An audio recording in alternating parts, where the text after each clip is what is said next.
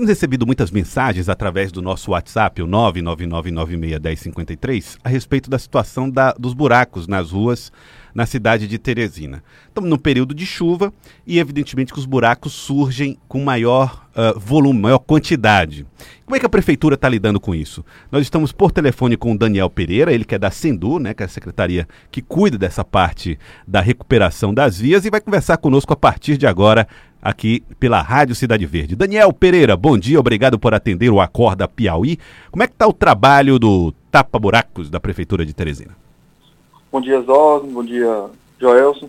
Bom, a Prefeitura de Teresina, ela faz o serviço de conservação e manutenção durante todo o ano, né? No período seco, a gente trabalha com duas equipes, é um trabalho mais pontual, para locais onde aparecem, mas no período chuvoso a gente aumenta essa quantidade de equipes. Hoje a gente já está com cinco equipes, né? A gente já saiu de duas para cinco.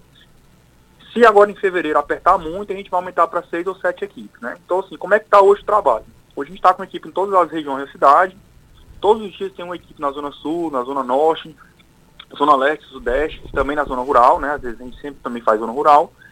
E essas, essas demandas, elas até estão sob controle. Porque uhum. como, como, é que é o nosso diagnóstico? A gente faz um diagnóstico primeiro das avenidas, né? Então as avenidas, elas, como a gente fez muita recuperação de avenida, muito recapeamento nos últimos anos, a gente está numa situação até um pouco mais, digamos, um pouco mais confortável do que era nos anos anteriores. Sim. Entendeu? Então, assim, a gente tem é, o qual é o nosso, Daniel, como é que tu tem, mede essa quantidade de, de demanda ou não, né? Então, como a gente tem muitos canais, é, tanto da ouvidoria como o próprio aplicativo Colab, a é. gente sente quando esses canais eles começam a surgir muitas demandas de, de serviço, a gente sabe que o, que o problema está aumentando muito. E agora está numa situação bem estável. Ah, ideia, vocês destinam logo, a, concentram as equipes naquelas áreas onde a demanda é maior. Isso. Tá eu tenho uma equipe, no começo do inverno a gente tem uma equipe que faz logo toda a revisão da linha de ônibus da cidade. Porque a linha de ônibus é onde passa o maior fluxo da cidade. Então tem uma equipe que já fez essa revisão em dezembro. Eu passei todas as linhas de ônibus, uhum. revisando todas. Então a gente já fez toda a manutenção nelas todas. Certo. Agora a gente está com as equipes espalhadas atendendo, atendendo as demandas que mandam para a gente, tanto pela ouvidoria como pelo Colab. O, o Colab somente no ano de 2019 a gente conseguiu atender 100% das solicitações, foram mais de 850 solicitações, a gente Oito... atendeu 100%. 850, é isso? 854, para ser mais um número mais exato. Só, no, só pelo aplicativo Colab? Só pelo aplicativo Colab. E atenderam todas? Todas. Isso, números, números de 2019. 2019. Pronto. Esse ano de 2020, a gente já está com 32 demandas já no, no aplicativo. Tá. E dessas 32 já tem 27 atendidas. Dessas, dessas, então, assim, Daniel, dessas 32 que foram feitas agora em 2020, qual é a avenida, a rua que mais recebe reclamação das pessoas em relação à quantidade de buracos? A gente, geralmente são algumas avenidas periféricas. Eu vou citar um exemplo, aqui na região da Santa Maria da Codipa, ali a gente tem aquela avenida Madeus Paulo, no Monte Verde. Sei. Ela sempre está sendo solicitada pelo Colado, mas já está previsto esse ano o recapeamento dela. A gente uhum. também nessa região periférica, naquela região da Santa Maria, geralmente é uma das regiões onde mais a gente recebe demanda do aplicativo. Tanto, já são os polos, né? Tanto na região da Santa Maria da Codipe, como no outro polo, aquela região ali do Torquato, uhum. aquela região no outro polo sul. São esses polos, o leste e o sul, que tem mais demanda. Certo. Bom, estamos conversando com o Daniel Pereira, ele que trabalha com recuperação das vias é, da cidade de Teresina, especificamente, e muito, hum, eh, trabalha mais do que isso, mas também com esse serviço de tapa-buracos. Daniel, é, no período de chuvas agora, você disse que foi feita uma revisão antes da chuva para poder saber quais eram as vias que precisavam de recuperação e reforço. Agora que iniciou o período de chuvas, existe uma redução no trabalho de vocês em função da, do período chuvoso? Não, a gente está aumento do trabalho, né? Uhum. Com a conservação e manutenção a gente tem um aumento.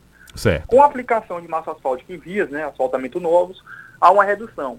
Porque quando, quando vem o período chuvoso, é, a, os materiais que a gente usa na usinagem, eles ficam úmidos, né? Então, a, a, o sistema de fabricação de asfalto, ele, ele, é um sistema que ele não permite umidade nos, nos materiais, nos agregados. Uhum. Então, quando vem um período chuvoso, você tem ideia, na minha usina que tem capacidade de produzir 1.000, 1.200 toneladas por dia, ela cai para 600 entendeu? Tá. Então, Cai para metade. Tá bom. Então você, a usina nossa tem condição de produzir quantas? Mil a 1.200 toneladas por dia. 1.200 toneladas por dia. Nesse período de chuva cai para quanto? 600. 600. Metade. Metade. Reduz a metade. a metade a capacidade de fabricar Isso. asfalto. E hum. a metade dessa, dessa capacidade, e a metade do que eu produzo, metade não, mas 30, 40% do que eu estou produzindo hoje está indo só para conservação e manutenção. e no período seco só é 5 a 10%. 30% vai para manutenção agora desses 600 toneladas dia. Isso, uma, uma, média de 200 toneladas estão indo para tapa-buraco. Tá. E por que, que, é difícil fabricar asfalto nesse período de chuva? Tem a ver com a chuva também, não? Tem, tem a ver com a chuva. A chuva, ela, ela molha os materiais, principalmente uhum. areia, né, e o pó, pó de pedra, que são materiais finos, e com a umidade que tem nesses materiais, o processo de usinagem, que é um processo a quente, a fogo, e os materiais têm que estar secos, eles sofrem um pouco um, um, no processo de usinagem. A usina, ela para deixar aquele material pronto, ela em vez de demorar tipo 10 minutos para fazer um metro cúbico, ela passa a demorar 18, 20, 20 22 minutos. É, dobra, dobra o tempo, né? Dobra o tempo. 10 minutos. Isso. Vai para 18 minutos. Muito bem. Daniel, bom, e como é que a população pode fazer pedidos para vocês em relação ao tapa-buracos? Hoje, quais são os canais de comunicação que vocês possuem? Bom, a gente, hoje, o nosso principal canal ainda é o Colab, né? É o Colab, que, porque, por que a gente bate tanto nessa tecla do Colab? Porque você é a maneira de você pegar seu celular, tirar uma foto. Na hora que você tira a foto, esse, esse material já vem para a gente imediatamente para o gestor. Ah. Ele vem georreferenciado, naquele ponto que você tira a foto, na mesma hora o aplicativo pega o georreferenciamento daquele ponto. Então a gente tem na mesma informação o texto da pessoa dizendo que, onde é o buraco, a foto do buraco e a geo, e o geolocalização do buraco. Então, é, muitas vezes, você liga para o Daniel, Daniel, eu estou com um buraco aqui na rua tal, e a gente não tem um ponto exato. Então a equipe vai para o trecho e não consegue ter com exatidão o local. Então com o Colab é, um, é, uma, é uma facilidade de a gente achar o ponto correto. O principal canal hoje é o Colab, mas a gente também recebe tanto por telefone, lá na Sendu, no 3221 7050, pode passar para a coordenação de asfalto e fazer a reclamação, ou no site da prefeitura, no, na ouvidoria. A coordenação está estudando abrir um novo canal, mas a gente ainda está em fase de estudo, que seria uma ferramenta por WhatsApp. Uhum. Mas a gente ainda está em fase de estudo, porque a gente quer que, a gente quer que essa ferramenta ela, ela, ela tenha praticidade, né? Assim, não adianta a gente ser bombardeado de informação do WhatsApp e a gente não conseguir fazer aquilo ser, ser uma maneira que você consegue ter um banco, porque, é, ter banco de dados, Sei. ter ponto correto. Então a gente está vendo qual a melhor maneira de fazer essa triagem por WhatsApp. E a pessoa que pede o, o serviço tem condição de acompanhar pelo Colab se está sendo atendida a movimentação? Ó, na hora que você pede pelo Colab, você manda a foto pelo Colab, pouco tempo já abre o protocolo da prefeitura, esse protocolo oficial. E lá no próprio, na própria demanda, ela tem exatamente, ela vai, você, ela vai, você vai acompanhando com qual gestor está, você tem como saber qual, qual o status que isso está.